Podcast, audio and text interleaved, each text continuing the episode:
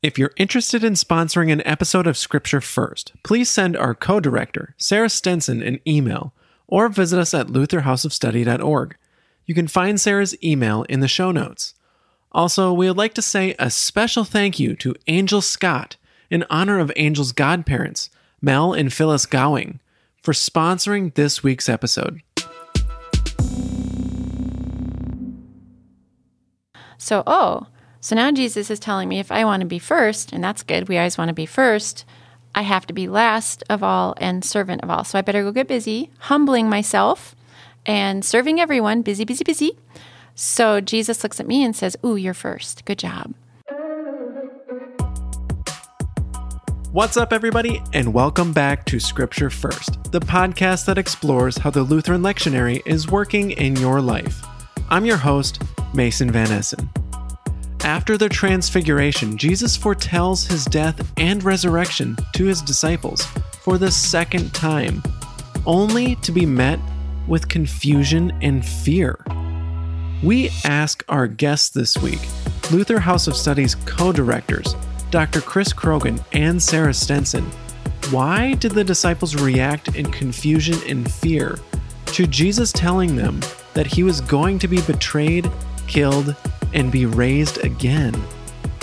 Then, we get a front row seat to Jesus' reaction to the disciples' argument of who is the greatest, where Jesus says the famous line, Whoever wants to be first must be last of all and servant of all. Let's get into this week's conversation about who Jesus is and what's going to happen to him. Here's Mark chapter 9, verses 30 through 37. They went on from there and passed through Galilee. He did not want anyone to know it, for he was teaching his disciples, saying to them, The Son of Man is to be betrayed into human hands, and they will kill him. And three days after being killed, he will rise again. But they did not understand what he was saying, and were afraid to ask him.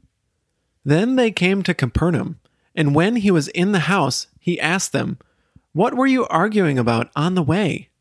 But they were silent, for on the way they had argued with one another who was the greatest. He sat down, called the twelve, and said to them, Whoever wants to be first must be last of all and servant of all. Then he took a little child and put it among them, and taking it in his arms, he said to them, Whoever welcomes one such child in my name welcomes me, and whoever welcomes me welcomes not me, but the one who sent me. And now, on to this week's conversation.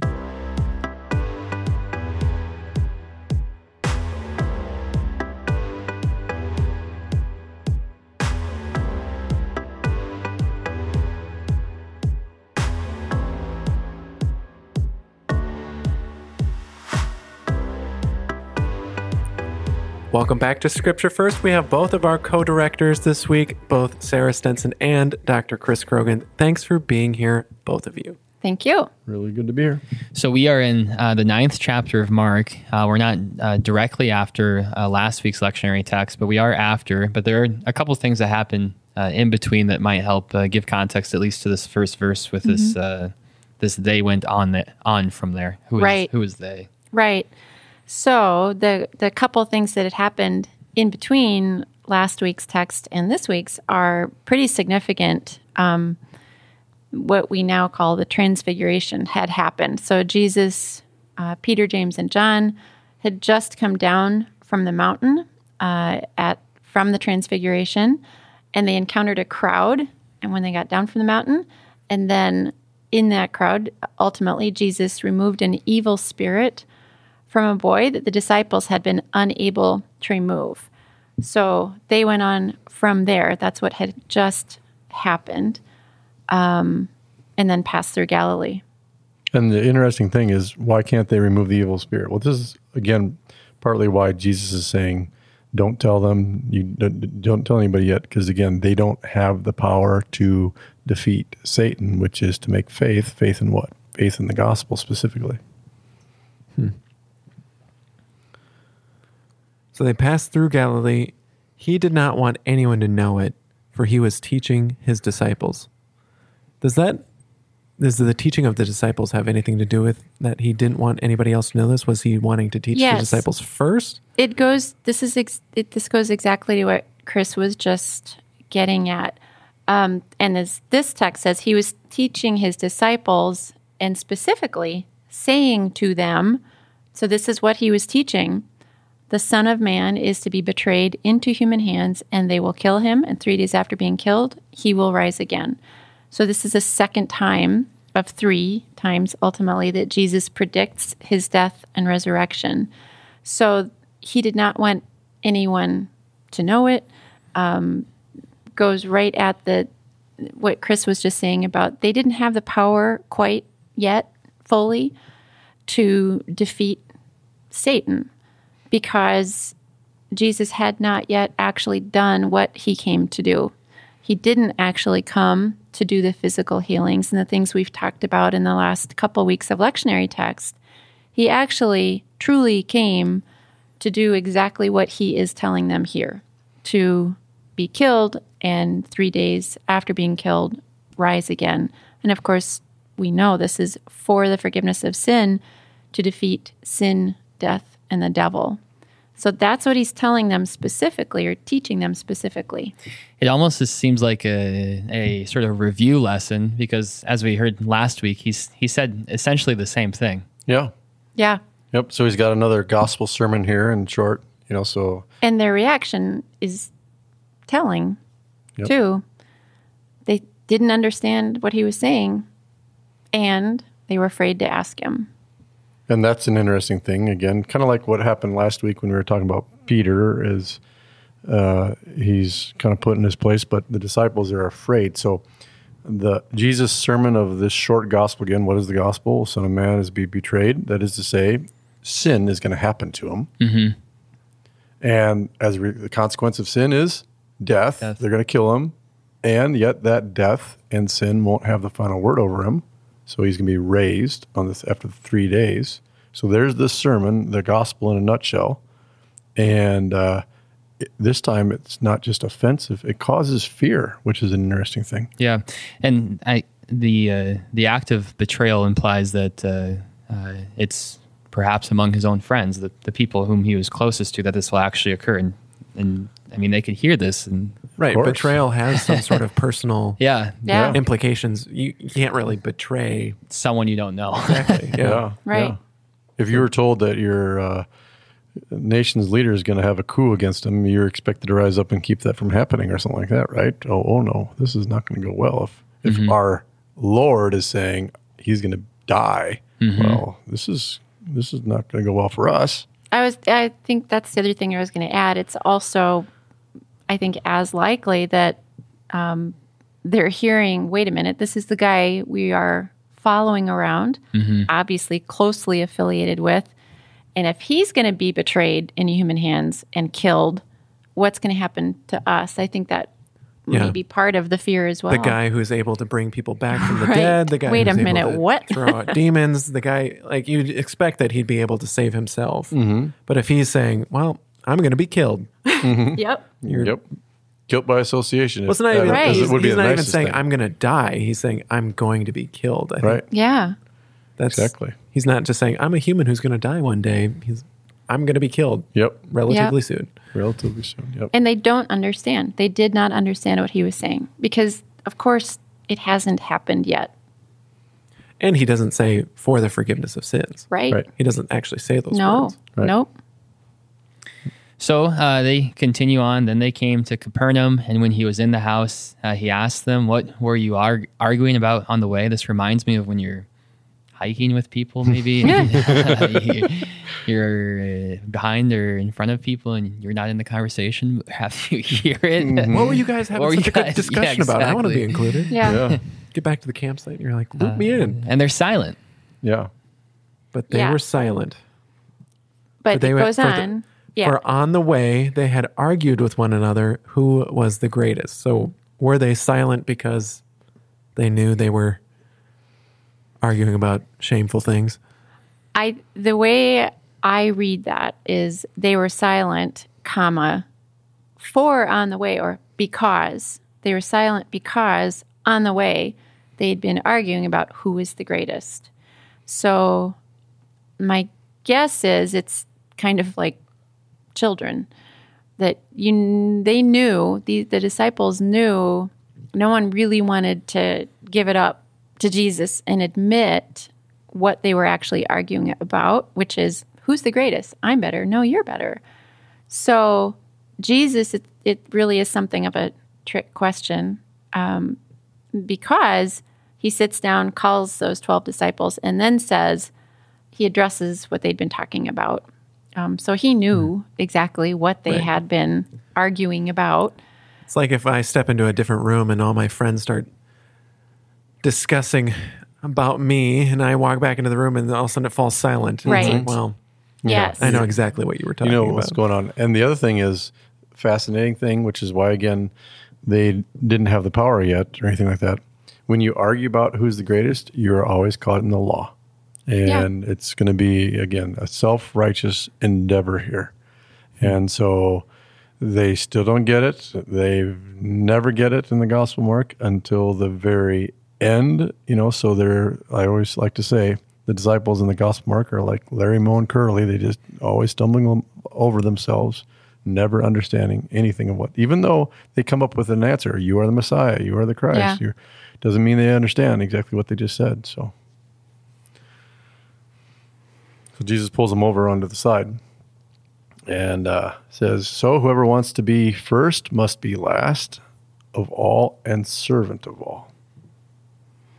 Right. And people do tend to hear that as a prescription or a formula. So, oh, so now Jesus is telling me if I want to be first, and that's good, we always want to be first, I have to be last of all and servant of all. So I better go get busy, humbling myself and serving everyone, busy, busy, busy.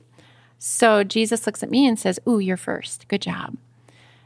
That is not actually what's happening here, though, um, because if you are attempting to be first by making yourself last, humble, servant of all, busy, busy, busy, this is actually not truly being last and servant. You are actually trying to be first. This is idolatry of self.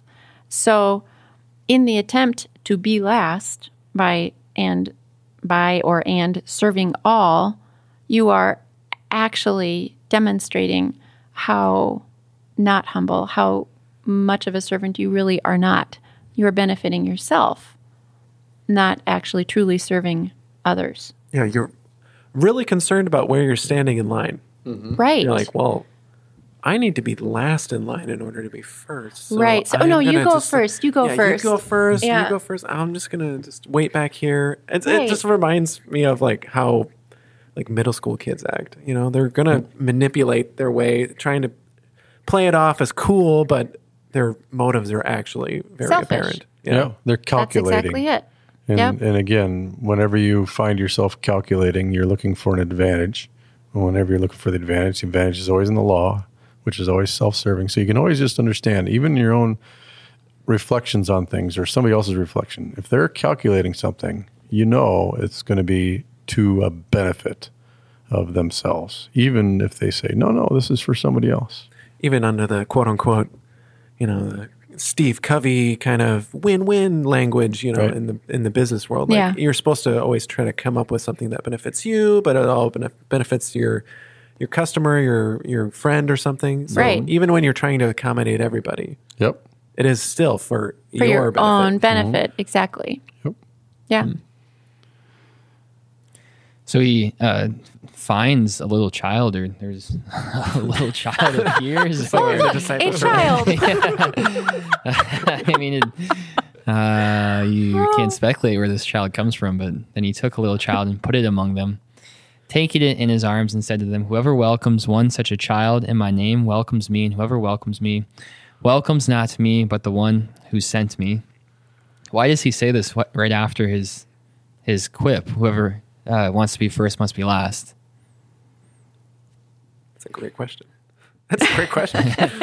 Well, I think actually this verse is it's key to this, or one of the keys certainly to this text. Children, of course, had no place in that world and that culture or society. Um, it so when Jesus is saying, "Whoever welcomes one such child in my name welcomes me," this is actually a depiction, effectively, of this um, must be last of all and servant of all.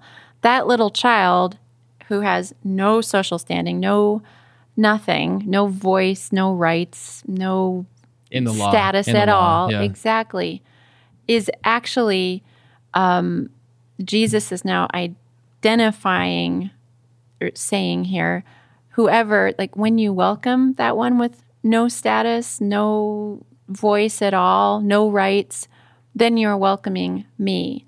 And whoever welcomes me, Jesus, welcomes not me, but the one who sent me, which ties it right up to that second prediction of his death and resurrection the son of man is to be prayed in human hands etc so jesus is saying here clearly he's the son of man who will be killed and rise again and god has sent him to do exactly that. Um, so it's a declaration. It's a another kind of line in the sand here that this is who he is and what is about to happen to him. Yeah, it's definitely not a prescription of No. saying, oh, like you need to welcome everybody into your church or you need to welcome uh, people with no standing, you know, Right. everybody. You need to welcome everybody. It's Right. not it's not some sort of prescription. It's no, it's not in the law. It's in a depiction of when you are freed from self preservation or arguing who's the best at the law, such as who's the best welcomer, right? I mean, Right. who's the greatest at welcoming? Who's the greatest at, at accepting? Who's the greatest at whatever? That's not what Jesus said it, at all. It would actually, at that point, you would be doing exactly what the disciples were doing. That you would be arguing about who's who's the greatest.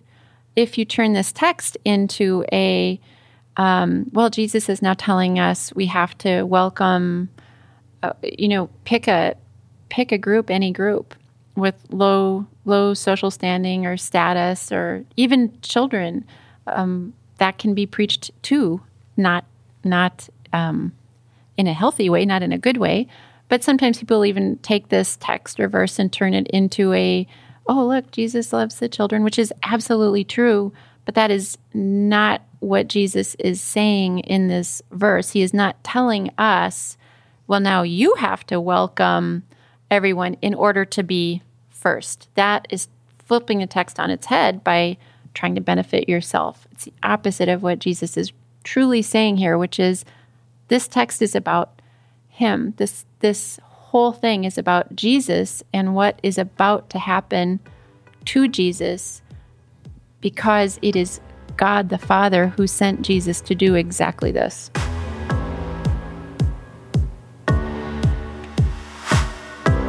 And on that note, we've reached the end of this week's episode, my friends. Thank you to Dr. Chris Croghan and Sarah Stenson for teaching us that this text is about Jesus and what's going to happen to him. It's not about what we need to do. The Son of Man will be betrayed, sin will happen to him. Jesus will be killed because the consequence of sin is death. But in the end, he will be raised again because sin and death don't have the final word over us. We want to thank the sponsors who make this podcast and all the other ministries at Luther House of Study possible. If you or your congregation is interested in sponsoring an episode of Scripture First, please send our co director, Sarah Stenson, an email at sstenson at augie.edu. That's sstenson at augie.edu. You can find her email in the show notes or find more information about supporting Luther House of Study at lutherhouseofstudy.org. If you have a question about something you heard in this episode, we'd love it if you'd send us a message or comment on one of our posts on Facebook. You can find our page at Luther House of Study, and we respond to every comment and message as quickly as we can. It'd also be helpful if you leave a rating and comment of Scripture First on Apple Podcasts. Doing so helps others find the podcast when they're searching for shows just like it. Thanks again for joining us this week. have faith in God's promises. We'll see you next time on Scripture First.